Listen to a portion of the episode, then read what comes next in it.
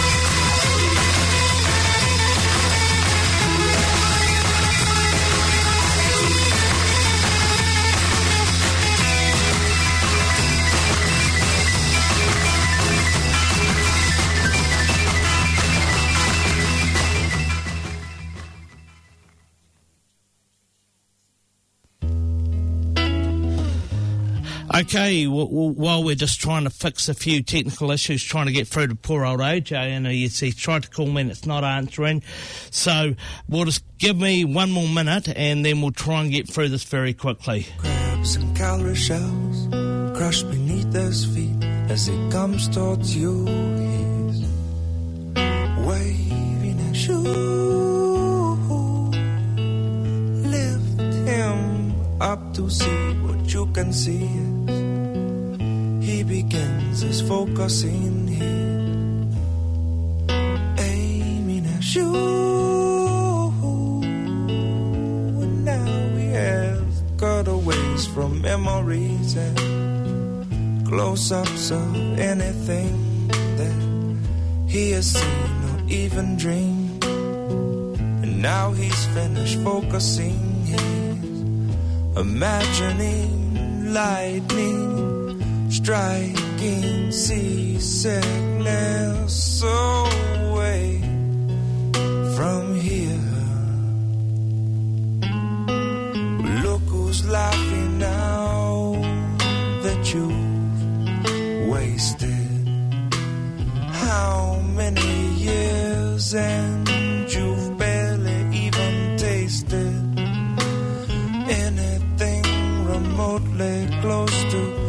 everything you've boasted about. Look who's crying now.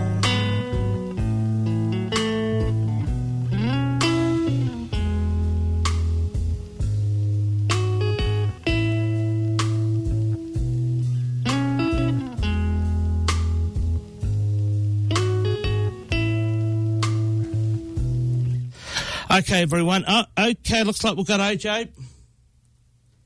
Hello, AJ. How are you, mate?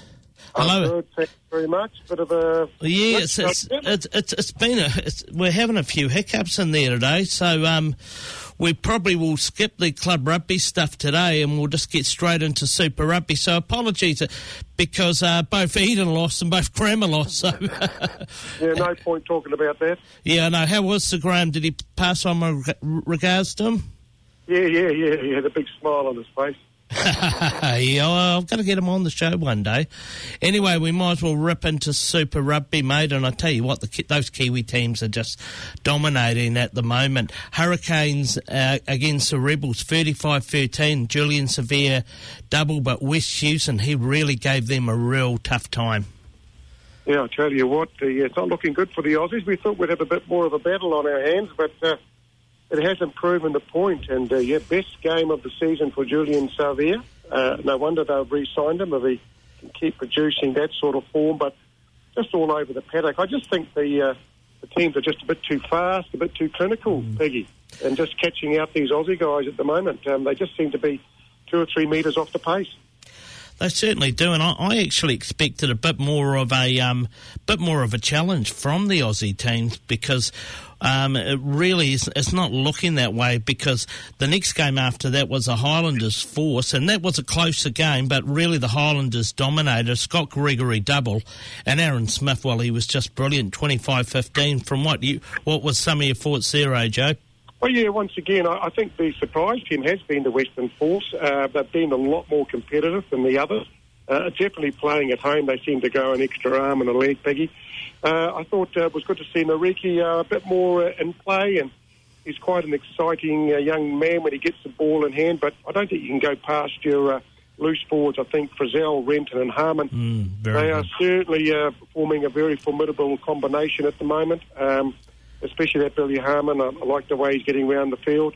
Uh, Hunt directed the you know play well at first five eight, and uh, and I think everyone else chipped in with their bits and pieces. Uh, even the tight five solid, good enough to beat the Western Force, but definitely need to pick up their game a bit. Of, uh, a bit if they are going to compete for first and second spot in the competition. Other Highlanders? Certainly will. Um, and now the Blues, well, uh, 48-21 over the Waratahs. A bit scratchy by the Blues, but I was really impressed with Bryce Heem with his hat-trick. He really looks like a good good winger, that boy does, and it's great to see him back in New Zealand rugby. Did you make it to the um, to Eden Park on Saturday, AJ? Yeah, I was always around there, went straight from one rugby to another. Uh, I think we're all uh, on the same um, plane there, Piggy. Uh, bit of a scratchy effort, um, some good good patches, but some uh, where they went to sleep a bit and just uh, fell away from a few tackles. Um, I think you know Tom Robinson again, uh, just showing his worth. You can't miss him with his with his ginger hair there. He's out and about. Uh, front row pretty dominant with Tui and Eklund and uh, Tu'ungafasi. Mm. Um, but when they put the foot down, yeah, they look real good. But as I said, there's the lack of concentration, a bit of discipline here and there. Uh, you're dead right with my team. He's certainly got the maturity and experience that he's brought back from Europe. Um, also thought Zarn Sullivan had a good game there Yeah, at, real good you know, on there at 15. A bit of um, confidence in the back there. Faiane's always a very solid. But, yeah, just, uh, the energetic uh, Christie at number nine, but certainly need a bit more consistency, uh, even though they are leading the competition. Um, bonus points become paramount, so they've got to make sure they tie up any loose end. They certainly do, and of course the Chiefs had a good one, 40 points to 19 over the Brumbies. Now, Luke Jacobson, this guy, if he's not picked in the All Blacks, AJ, there's seriously something wrong. This guy is having a cracking season. You know, he, uh, especially from uh, the uh, evil demon last week the uh, probably player of the of the night uh, against the Chiefs. Good win, obviously at home against the Brumbies. Uh, informed team, but still good 20 points on them, Piggy. Uh, they went away, no doubt, a wee bit disappointed. Uh, you did right. Uh, I think another one who put up his hand, uh, solidify his position is Anton Lienert-Brown. I think he's actually back to the form he was uh, from last year. Uh, Yeah. He's certainly uh, a shining light in that back line at the moment. I like the boy Lowe. I mean, again, someone who's got some experience. Damian McKenzie does his job. Uh, but Luke Jacobson and Lachlan Boshier, not a bad little combination, seven and eight there, Piggy. And, uh, yeah, certainly putting their hands up for higher honours. Well, you would think so. And then we go to the Richie Mo'unga show at, uh, and um, at in Brisbane, uh, 31 points, free, which included three tries. Now, I, I've never seen a guy just have that ball on the string. He was just like a magician out there. Well, some would say a bit like maybe Alan Whetton 25 years ago, a similar, uh, a lot of similar with Richie. Absolutely. Oh, totally, You know, totally, AJ, totally. Skill, pace, uh, the way you read the game. I, I can see a lot of similarities between him and me. Um, but look, honestly, um, yeah, the Richie Mo'unga show, um, what a gold mine he is, and he just tore them apart. I mean, 63-28. Uh, the Reds, winners of the um Aussie competition, uh, outdone by 35 points. Wow, that's five converted tries. But everyone just looks good. Slick, fast, lethal in the tackle. And I tell you, someone who's adding a lot of confusion to that loose forward trio is this uh, Blackadder. Ethan Why would he Blackadder, in a, uh, isn't he? blinder of a Haven't been fantastic. And, he, you know, he, he's not a specialist open side flanker, but he's really owning that role. Him and Cullen Grace have, were, were really impressive again, AJ. Yep. And, and you know, you imagine trying to pick that, that the All Black loose forward trios. We've got an abundance of good footballers in there, and it's going to be interesting after this, after the Super Rugby Trans Tasman win the first All Black squad, which will will pick our squad, but and the All Blacks will pick theirs. But I, I would say that the name Blackadder is getting closer and closer to that All Black um, All Black reckoning. Well, if he keeps playing like that, he adds the versatility, so he's probably gone up in the pecking order. Yep. But you're dead right. Cullen Grace, he's a big, powerful runner with the ball too. Hasn't disgraced himself. But look, put it down to your, your, your tight five, Whitelock, Dunshea, you had Oli Jager, you got Codie Taylor, and of course Bower. Just extremely solid up front and mobile. One thing I've noticed is the mobility of our teams seem in, in the tight five or the eight seem to be a lot faster and quick around the paddock, and I think that's playing huge dividends in support play and just the link between the backs. But Richie Mo'unga, David Havili, another good game. I love that tackle from Ennor. What a beauty in midfield, and just all round game. And you know, Sevu Reece picked up a couple of bonus tries. So yeah, watch out. It's uh, it's looking all New Zealand at this stage. It certainly is. Well, there will be a couple of interesting games. I I see that that the uh, I think it's the, the Blues have got the Brumbies, and I think Yes, the have.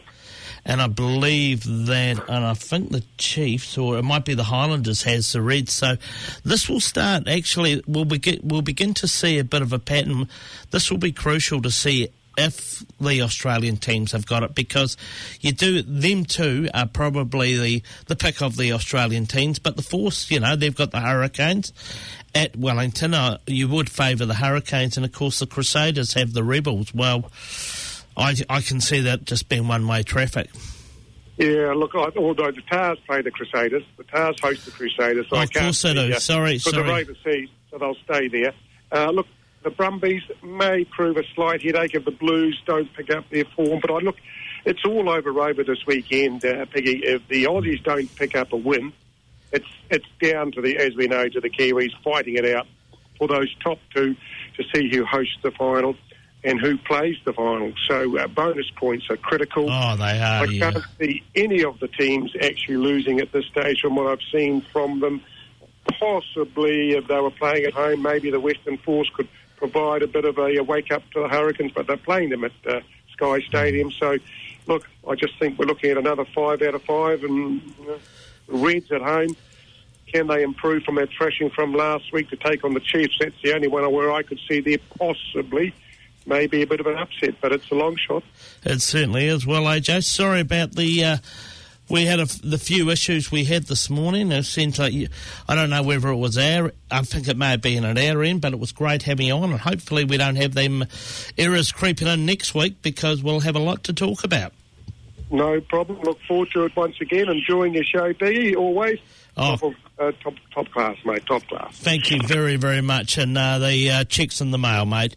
Okay. Look forward to it. Cheers, buddy. Cheers.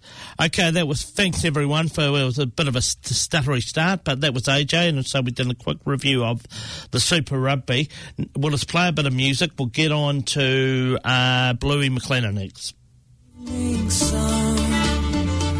Maybe you cannot stand up, but you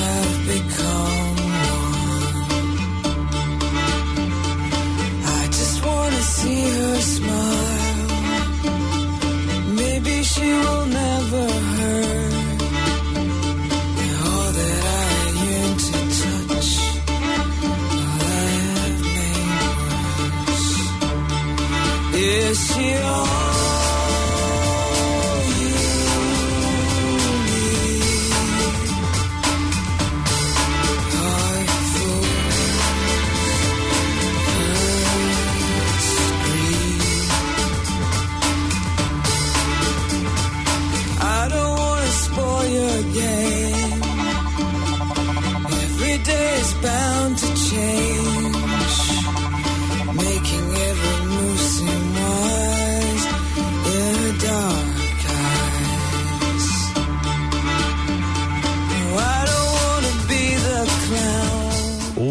welcome everyone back to the Westprint Sports Review, proudly brought to you by Westprint. Yep, we're we're back on track, so we're going to speak a bit of NRL, and as we do every Monday, we have former Kiwis, former Warriors, and former Leeds Rhinos coach um, Bluey McLennan. G'day, Bluey. How are you today, mate?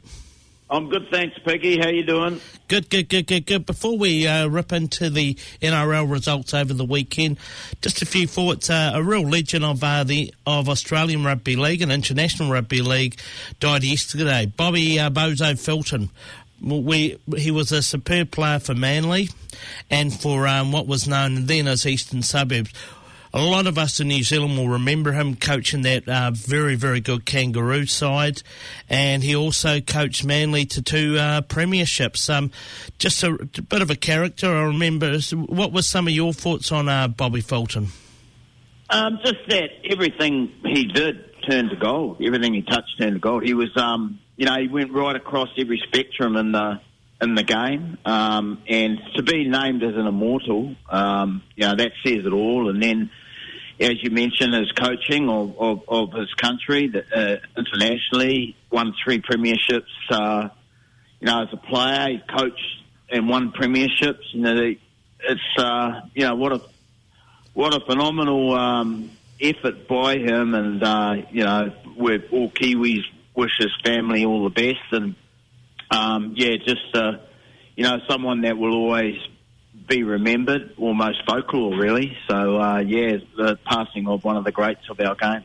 Yeah, some of the real characters are going out of the game uh, earlier because earlier on in the year, Tommy Raudonikis. So I always remember a great. I read a great passage out of um, Frank Endacott's book, and he, the story was when they both got stuck in the lift together when the Kiwis were playing the Kangaroos, and it wasn't going well for the Kiwis. I think Bobby Fulton looked at Frank and he said, "I hate to take you on in a fight," and um, Frank's reply was, "Well, that's one we'll win." for sure. oh, cool. Yeah, good. Hey, just we might as well get ripping the Warriors 30, Tigers 26, but all the talk is Reece Walsh. Mate, this guy is a freak. I just, I just can't. The the cutout balls he was sending out to those wingers, you expect that out of a guy in his mid to late twenties, not an eighteen year old kid. That that's just it. Um, that's the bit that yeah, bewilders you really is he's doing this at 18, and it's crazy. Uh, some of the, you know, that where they jammed on the outside, and he got him behind the defender and passed it. You know that you don't really see that, and um, you know, I was just thinking a bit about Reece because obviously it's a big topic uh, in terms of how long he's on the field and and Nathan Brown and the coaching staff are being really wary of of, of um, how much they place on them, and and and so they should. And they, um, you know, you only got to think. It kind of reminds me of um, when Benji first started out at the West Tigers. You know, he'd come down from Gold Coast, and um, you know, and he he just took the world by storm too, much like Reece. but. Benji in his younger days ended up having to get two shoulder reconstructions, you know, because a young it's it's not only mentally, it's it's physically that these young ones. Um, you know, he's not a big frame either, as Reece. So, you know, I think as much as we want to see him out there and go, you know, and do we what, he's just um, sensational. But you've got to sort of temper that with, um, you know, building time and, and giving him a chance to grow um, as well. But it's it's going to be a hard one to juggle for for Coach Nathan Brown, Piggy. Certainly is, and so there were some good performances by the Warriors. I was quite impressed with uh, Roger, I was always impressed with Tohu Harris. But um, we might as well move on to some of the other games. Cowboys 36, Knights 20.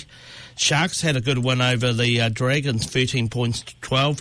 Uh, Chad Townsend uh, field goal. Titans 30. Bulldogs 20, David Fifita was very good. And of course, the real upset was the Broncos 32, the Roosters 16. Yeah, it was. And, um, you know, it, it's amazing sometimes where, uh, you know, you can flick a switch and a team can really come together. And that's that's what the Broncos did. And they, uh, you know, they had everyone, because they've got a really athletic team. Um, you know, some, something's gone wrong with the chemistry over the last couple of years. Um, but they were very good, and the Roosters weren't happy about it. Obviously, um, with Victor Radley, you know, Mm, yeah. spending time off, and you know, he kind of, you know, that's Victor. He's he's not called Victor the Inflictor for nothing, and uh, you know, and that was a lovely shot he put on uh, Pangai Junior. I thought, you know, who was terrorising, you know, Victor's uh, young teammate. So, you know, it was, it was interesting. It was good seeing the fight back of Roosters. They don't like losing. Uh, they show it, but well done to the Bronx. Now, it's, can they back it up? It'll be interesting. Yeah, it will be very interesting. Of course, the Storm do what they usually do. They bet the uh, Raiders 34 points to 10, but Nelson Solomona Afoa, now, I, I really can't wait to see him in the Rugby League World Cup this year in, in those Kiwi colours. He is an absolute beast. He certainly is. He's so so big. Well, he's six foot eight, and um, yeah, and he's just.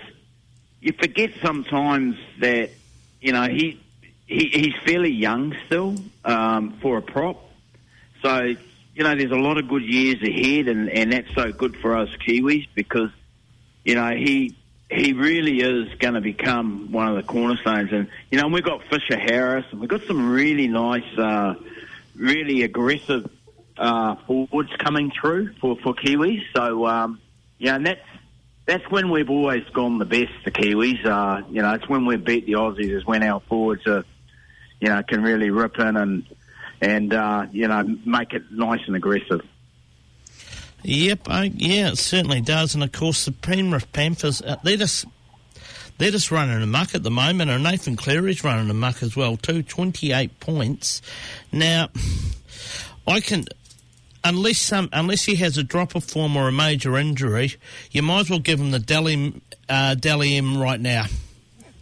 The guy's yeah, well, good. his form is incredible, and uh, he just keeps growing, and, and he's really mature, and he just, you know, not only is, is he playing, you know, extremely well, he, he doesn't overplay his hand, and um, yeah, he's just sensational.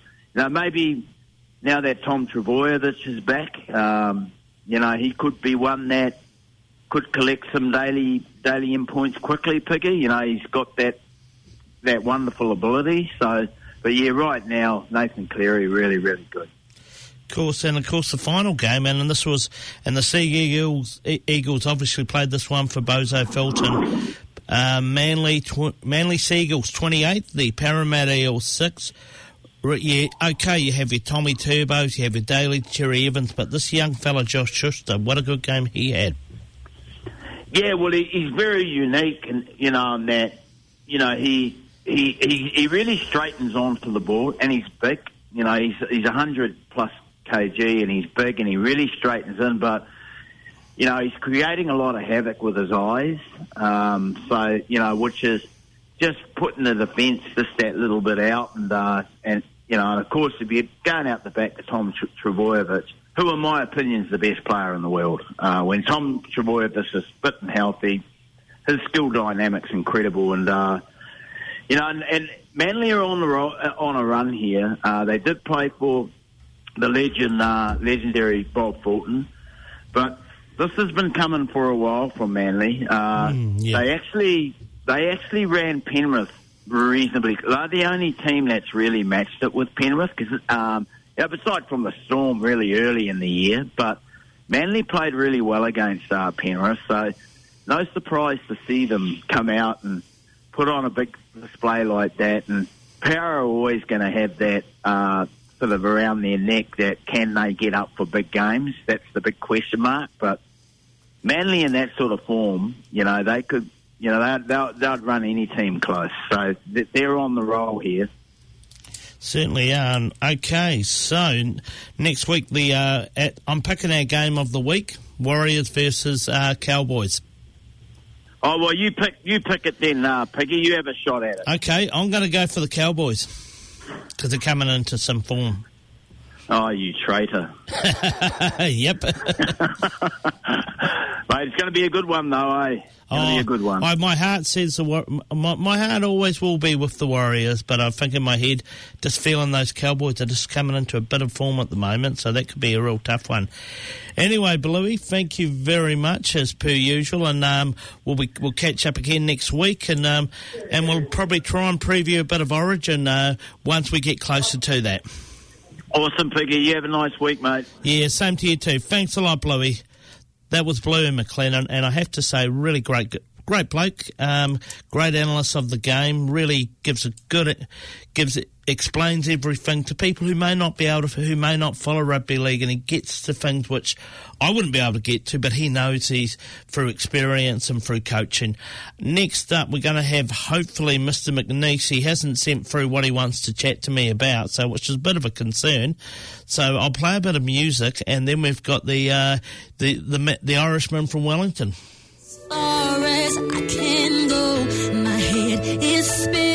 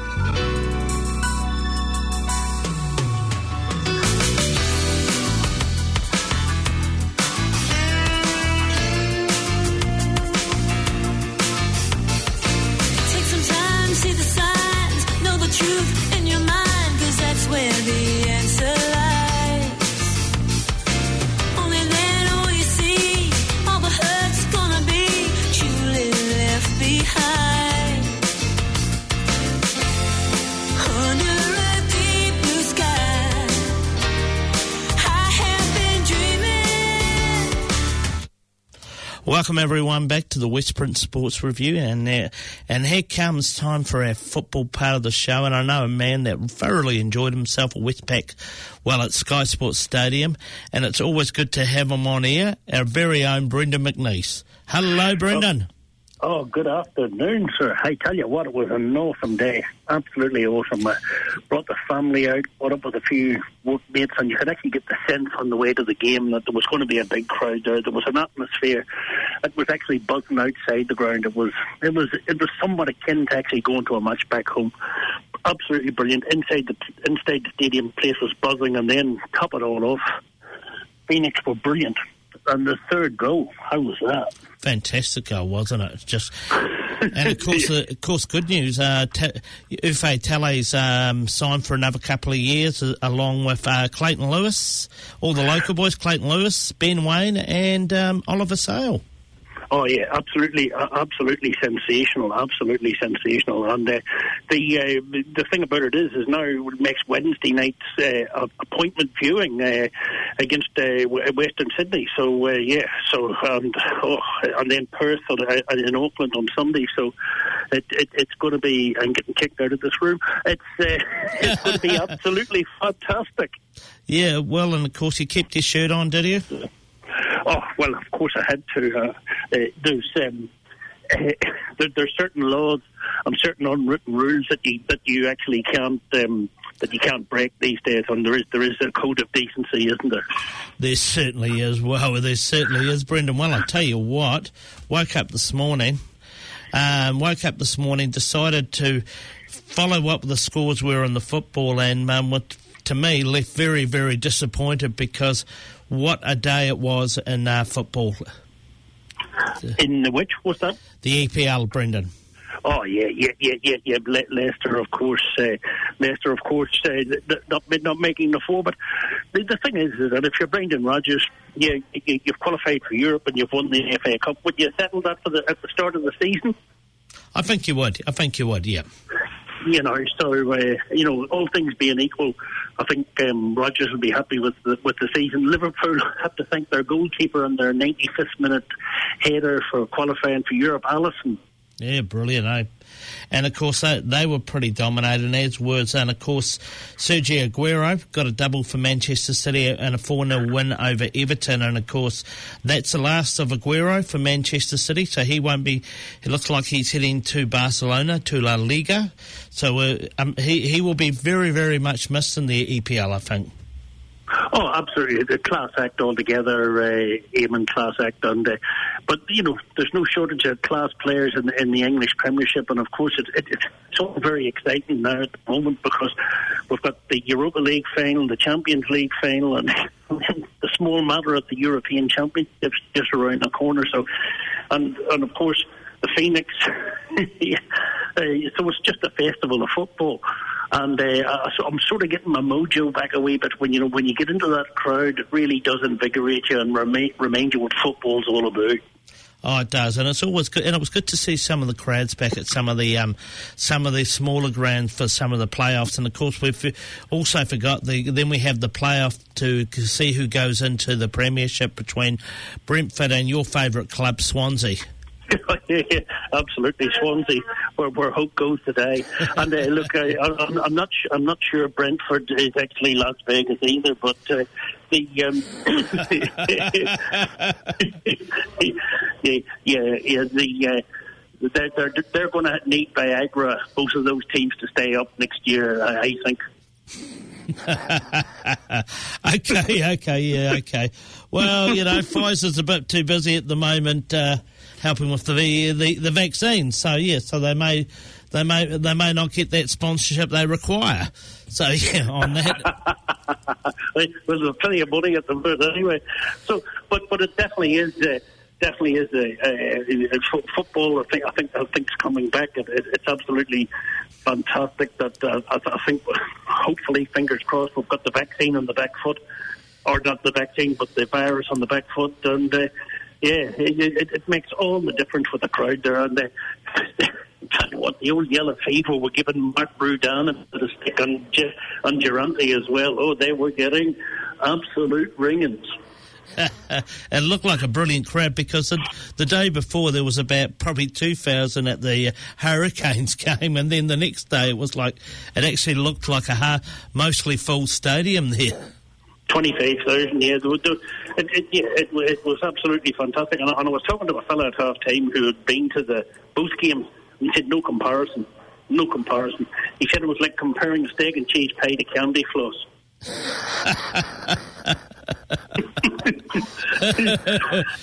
hey, anyway, we, we, we, we might as well talk about it. I've decided who, who who's going to win the Euros.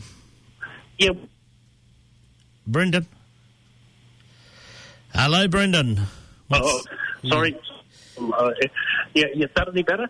Yeah, that's much better, Brendan. Yeah, you, you, you were talking last week about going for a dark horse in Belgium, and they're the joint favourite. So, uh, Yeah, so no, no, no, I have haven't you picked come to your Belgium. senses? Yeah, I have. And do you know who I'm picking to win it? And Portugal. Well, well, that's the real that's the real uh, conundrum of the whole thing because Portugal, Belgium, and uh, Germany are on the, are, uh, are on the same group. Yeah, but yeah, but just remember, yeah, because you have 24 teams, the f- best third place in each group can qualify for the next round. Absolutely, yeah. So uh, yeah, so I, I, I'm um, I'm definitely I, I'm going with France. Okay, well, that actually sounds. Yeah, no, that sounds good. Now, who do you think is going to cause a bit of shock? Do you think Scotland can? Do you think Wales can do what they've done in previous tournaments? In the I'd, I'd love tournament? to. I'd, I'd, I'd, my, my, my private hope is, is that uh, that the old jocks t- tuck up England uh, at Wembley and just go on the rampage. yeah, well, they might even shout a beer or something.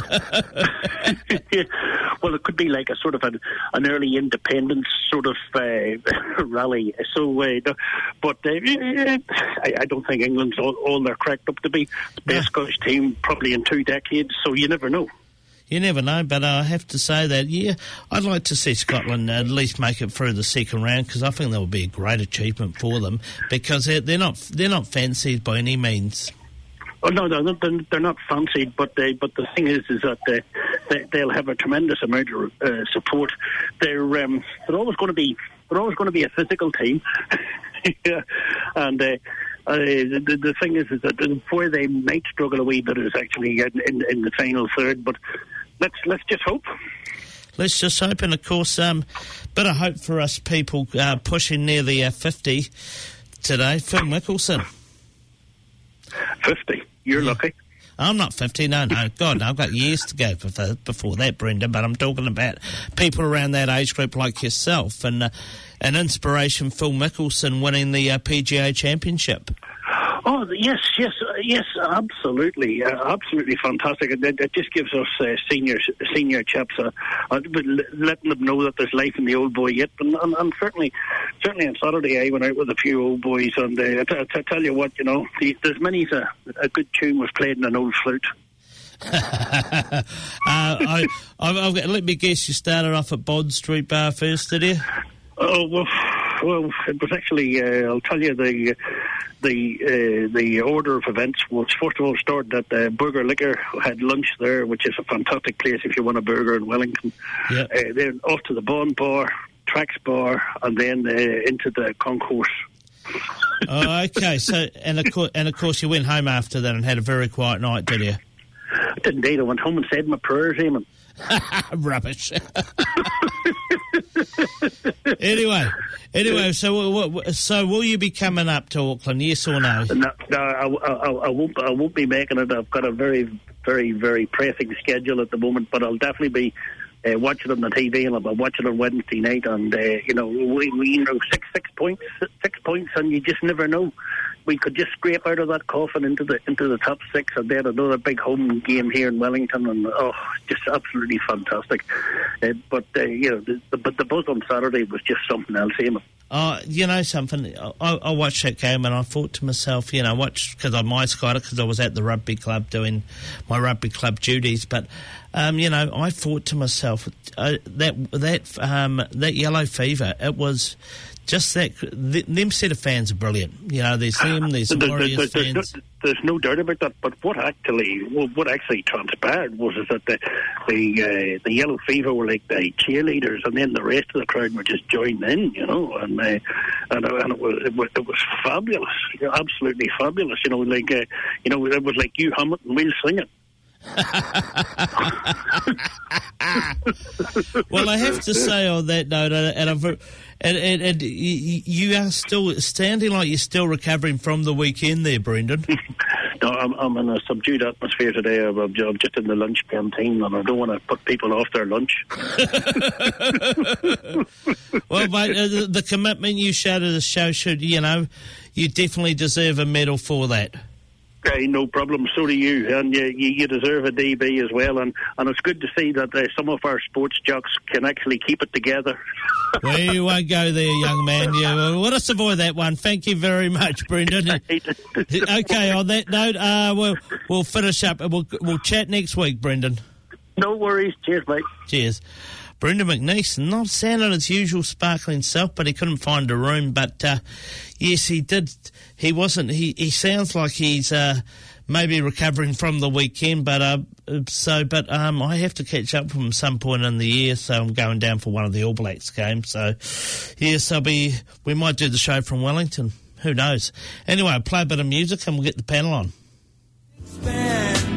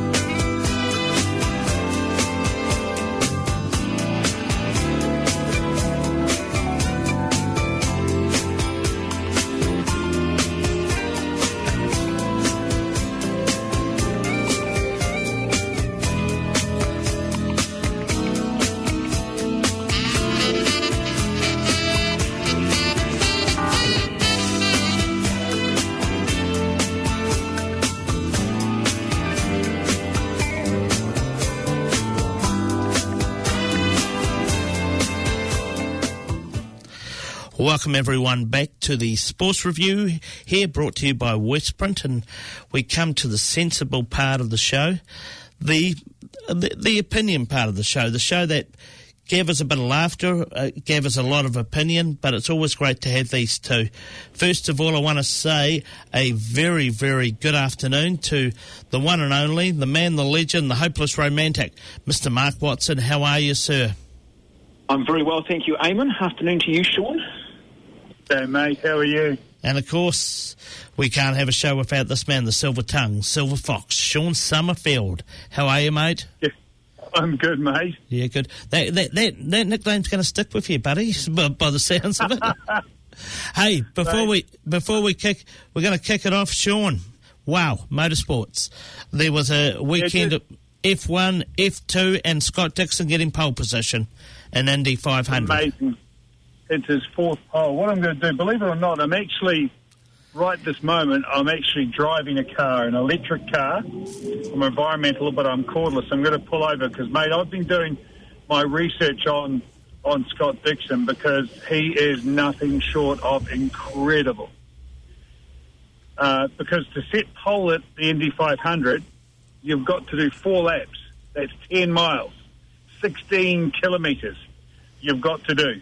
And you've got to be pegged. And he actually started off and he set a mega front lap, but then you start to sort of slow down a bit. So his competition were actually slightly faster in the, in the last couple of laps, but um, Scott had uh, sort of pulled out enough of a lead um, ahead of Colton Herta. But I looked at the numbers. Do you want to know the difference between him and Herta over 10 miles, 16 kilometres? Yep. 0.05, five hundredths of a kilometre an hour. Whoa. That is- Remarkable. you, that is honestly one breath in the wrong place. Uh, it, I, I think that's just just amazing. But that's Indy 500. They're driving at okay again his average speed for those four, 10 miles, 16 kilometres, 231.685. In in New Zealand speak, that's 370.7 kilometres an hour average speed. Hey, He's hey over Sean, just a, 400 on those straights. Sean, just a question for you. Look, I know that he's in pole position. Um, clearly, that has a lot of relevance at a place like Monaco in the Grand Prix, where there's not a lot of overtaking opportunity. But how relevant really is it in something like Indy in regards to where you ultimately end up finishing because it is just such an endurance type race with so many stops and starts and such a strategy in terms of you, you know your fuel and tyre stops. Um, well, the truth is, it feels good. That, that's all it is. It's his fourth time he's done it. He's only won it once before. Um, but he, he's, and you know, not a lot of drivers have, have won it from pole by by comparison over all the years. And probably the the real way to, to sum it up, and if you did a cycling comparison, win, winning winning the prologue time trial or something doesn't. All that means is you're in good shape. You know, there's a lot, lot of distance to go. This is an 800 kilometre race, and like you say, um, all it takes is um, uh, a few yellow flags, safety cars, whatever, and you know, if your pit strategy doesn't match the, the way the cards fall, then then you've missed out. So that that's that's Indy. And Scott, though, he's been there so many times, he knows how to handle. You know, he knows in the end it's up to Indy if you win.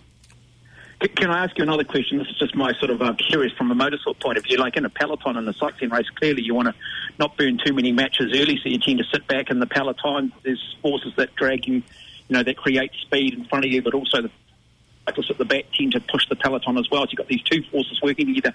Is it better in something like that to be sitting back third or fourth wheel, and do you conserve petrol in doing so? Yeah, you do, you do conserve fuel, but there is a bit of a push-pull effect as well. But um, you know, if, if you if you're leading, I mean, he's led most of the race before and, and failed.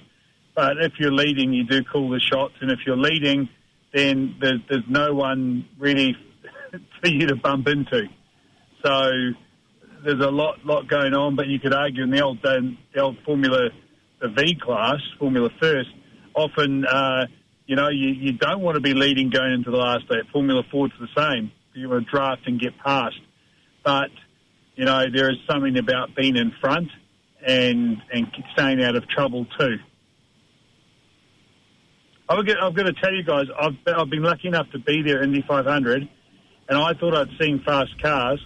I was standing on, on the final practice day right by in pit lane, and they came past, and I swear to God, I didn't breathe for 20 seconds.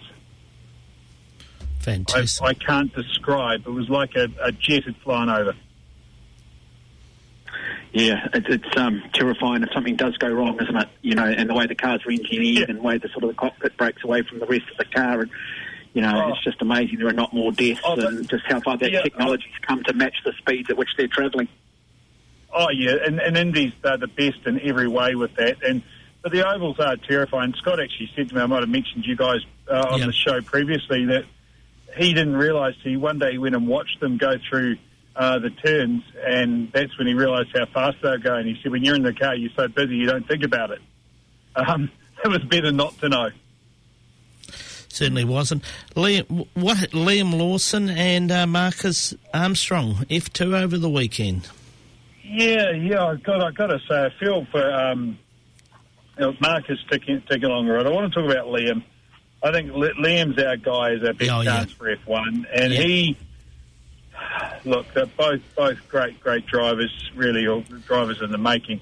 Liam had the wrong throttle map, so it's a setting that changes the characteristics of the way how you when you push the accelerator pedal, how how the engine sort of mapped where the power comes on and whatnot.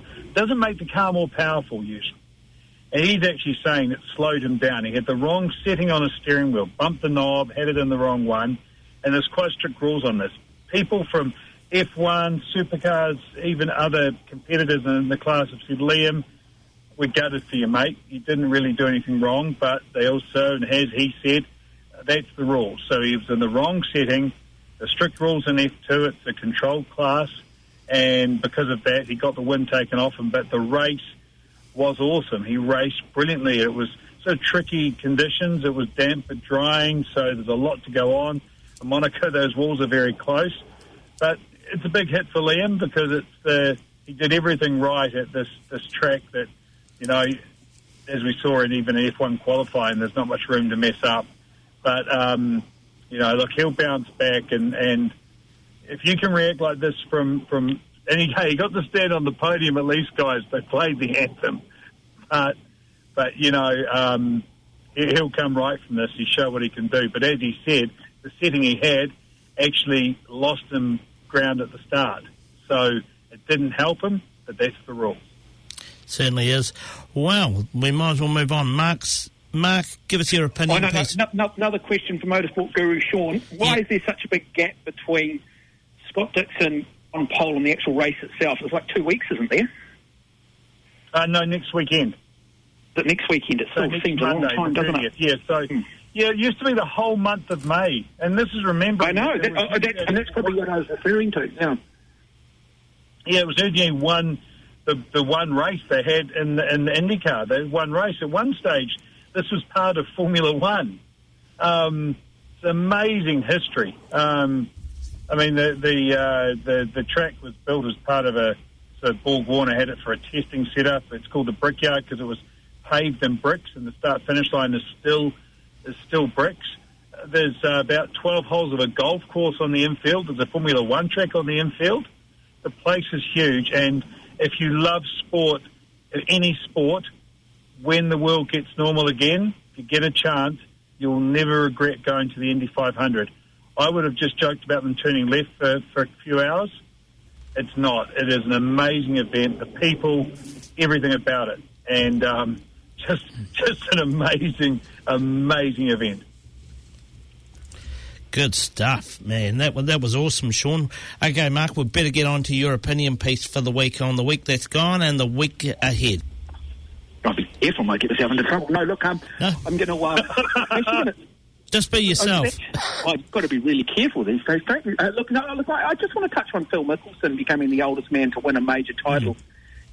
In that USPGA Championship um, this morning at 50 years of age. Um, I mean, other players, you know, Tiger Woods won recently in the sort of mid 40s, and we've seen Jack Nicklaus um, do it. And then I think there was a golfer back in 1968 who might have done it also around about the same age. But Phil Mickelson, for a long time, he was when Tiger Woods was coming through, he was sort of always the villain, wasn't he? Everyone loved Tiger and sort of yeah, didn't quite really get under Phil Mickelson. Maybe he was just a little bit too American. There might have been that slight sort of oh, snottiness about him, which might have been a little bit unfair. But Say it, say it. Fig, fig jam. That was his nickname, wasn't it? It Oh, I was. can't remember.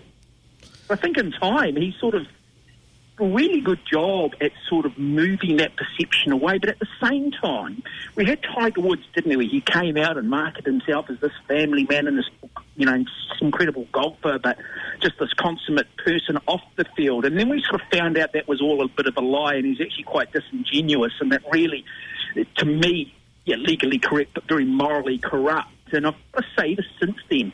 I became a Phil Mickelson fan because at least Phil was genuine. He was who he was, whether you liked him or not. He didn't try to be anything that he wasn't.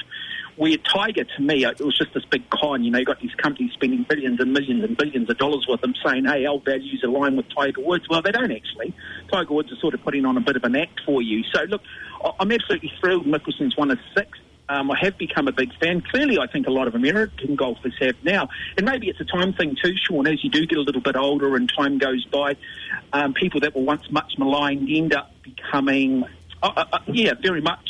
They, they, uh, uh, yeah, they become, you know, people start to endear themselves to them a lot more. And, um, you know, I think sometimes you even see that in sort of broadcasting. So, yeah, well done to Phil Mickelson. And nice to see him winning Yeah. again and also sort of saying to everybody, hey, look, you can win at 50. The other interesting thing, though, is just how much weight he has lost. And it's amazing how the golfers, and I used to hammer the New Zealand cricketers for being basically overweight and, you know, not really, you know, sort of looking at sport as a, or professionalism as a state of mind. And, you know, I always used to say about the golfers, their warm up was a cigarette, their warm down was a beer. Now you've sort of seen New Zealand cricketers shift and they start to look more and more like athletes. And you've seen it with Phil Mickelson. But, uh, you know, I think it's, I think it's somewhere like Ryan Fox still needs to learn that. You know, I watch Ryan Fox out here at the Muriwai Open. Boy, and I don't mean sort of uh, DeChambeau big in terms of time in the gym. And I just wonder whether in this, if you really are looking for that, you talked about the percentages in, um, i i i i sorry, in the Indianapolis. Well, I'd argue that golf comes down to the same small percentages, and I think fitness now is a really, really big aspect of it. And I think Mickelson is another demonstration. I, I, I think you did on because yeah, you can be Long John Daly and you know you can smack it, but I, I know I think you think you're right, Mark. Because if you're fit, then then you, you you're not having to uh, it makes sense. Think as hard if that makes any sense. Your, your body's doing its job. You're alert. You're fresh. Now he's a lefty, isn't he? Yes, he is. Yes. Was he was he that like certainly him, him and Bob Charles and something that have won majors? Is that right or something? Is that something quite rare that with left-handers that have been this good? Say that again. Was because Bob Charles is lefty? Yeah. Bob Charles. Bob Charles. Yeah, was Bob. Charles was. There's- there's Phil overall Mickelson. I've got a feeling that I've got a feeling Mike Weir out of Canada, who won the Augusta and Right. made, uh, the Masters a few years back, might have been a left-hander as well. But yeah, they are few Right. and far between. Yeah.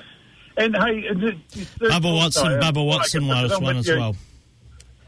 and the the the being disingenuous, and I'm with you on Tiger on that because you know people who break people's hearts just don't deserve it. But the one thing that Tiger did do, he's probably the reason Phil Mickelson's in, is in the shape he's in because he did change golf from that point of view, I believe.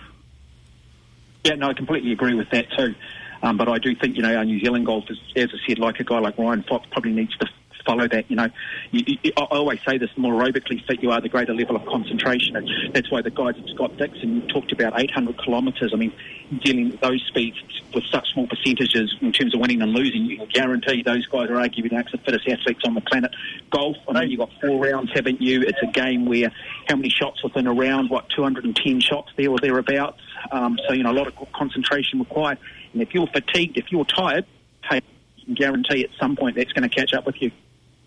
Hey, and let's be honest, though, though, though the really good golfers actually play less golf than us bad golfers. You know, they don't take many shots. But um, no, you're right, Sam. Scott Dixon, he, he does he does um, multi-sport. Like he, he's one one of you, mate. He's I knew he, was intelligent. I knew he was intelligent. Yeah. I have to say, well, I have to say, both agree with you there. Like, um, it was great to see Phil Mickelson winning at the age of 15. And, and for some of us getting near that age, it gives us a bit of hope. Doesn't it, Sean? yeah. Uh, Am hey, I- I'm not Speaking sure of hope, me a lot of, it doesn't really give me a lot of hope. Hey, here's something just worth before we go. Yeah. Lewis Hamilton isn't leading Formula One. Yes, I see that. It Way was, back. yeah. What And Verstappen. Yeah, what happened there, Sean? Was because I believe he, Oh. he, he uh, Lewis threw a bit of a tantrum at his uh, at his crew again. Yeah, but they didn't work a miracle for him. He, and uh, you know, ju- ju- just the the whole winning winning by a great pit stop didn't pay off for him, and then that's how it was. He didn't qualify well. It hit you at Monaco. You can criticise the lack of passing of that place, but I I was looking at it again just before we chatted, and I thought, you know what, this is Formula One. It's it's stunning to watch the cars go around there. Leclerc, amazing uh, qualifying, but he binned the car afterwards, and obviously the damage he did meant he couldn't start the race. Um, I'm stoked that we had Lando Norris and uh, Sainz on the podium as well, and you know Formula One's amping up, real mix of drivers in that top ten, and that's what we like. But just looking at Monaco, I know you can say that it's not not great overtaking, in fact bugger all, but it, it is Formula One. It is everything that the magic and mystique, and sometimes I think we really need that in sport. We certainly do. And um, Sure. Mark, anything less before we Mark? You get the last word. Yeah, look, I um, it's interesting. I've been really heavily involved in commentary in recent weeks, and I've been having a wonderful eclectic mix. And yesterday, I got to do some cue sports, um, nine ball, so the American form of pool. It's the biggest sort of side of cue sports in Asia and America. I was lucky enough to watch a guy, um, Marco Teutscher, um, who actually comes from Teutscher, who actually comes from the Netherlands. He's been out here in New Zealand, sort of didn't go home because of COVID, and um, I just watched this guy. He's been a former world uh, 10 ball champion. He's finished third at the US Open in pool. He's uh, one of the best nine ball players in the world, and I can't believe that he hasn't any publicity here because I watched him table do some of the most incredible things I've ever seen on a pool table in a game situation where I was just left absolutely speechless. To have, speechless. To have one of the best guys in the world here um, and no one really knowing it, no one really watching it. I mean, we've all seen the movie The Hustler with Paul Newman. I think we saw there was a follow up called The Colour of Money with Tom Cruise, uh, very much along those lines. I've got to say, it was an absolute privilege. It was a great opportunity to go and uh, challenge myself and call that sport and commentate that sport, and in the future, hopefully, doing a bit of work with Dean O'Kane. So I just wanted to mention that. Oh, that sounds good. Oh, And awesome. That sounds that sounds really good, and of course, um, that'll go along with the future work you'll be doing in 2024, covering the breakdancing mark at the Olympics. Oh, yeah.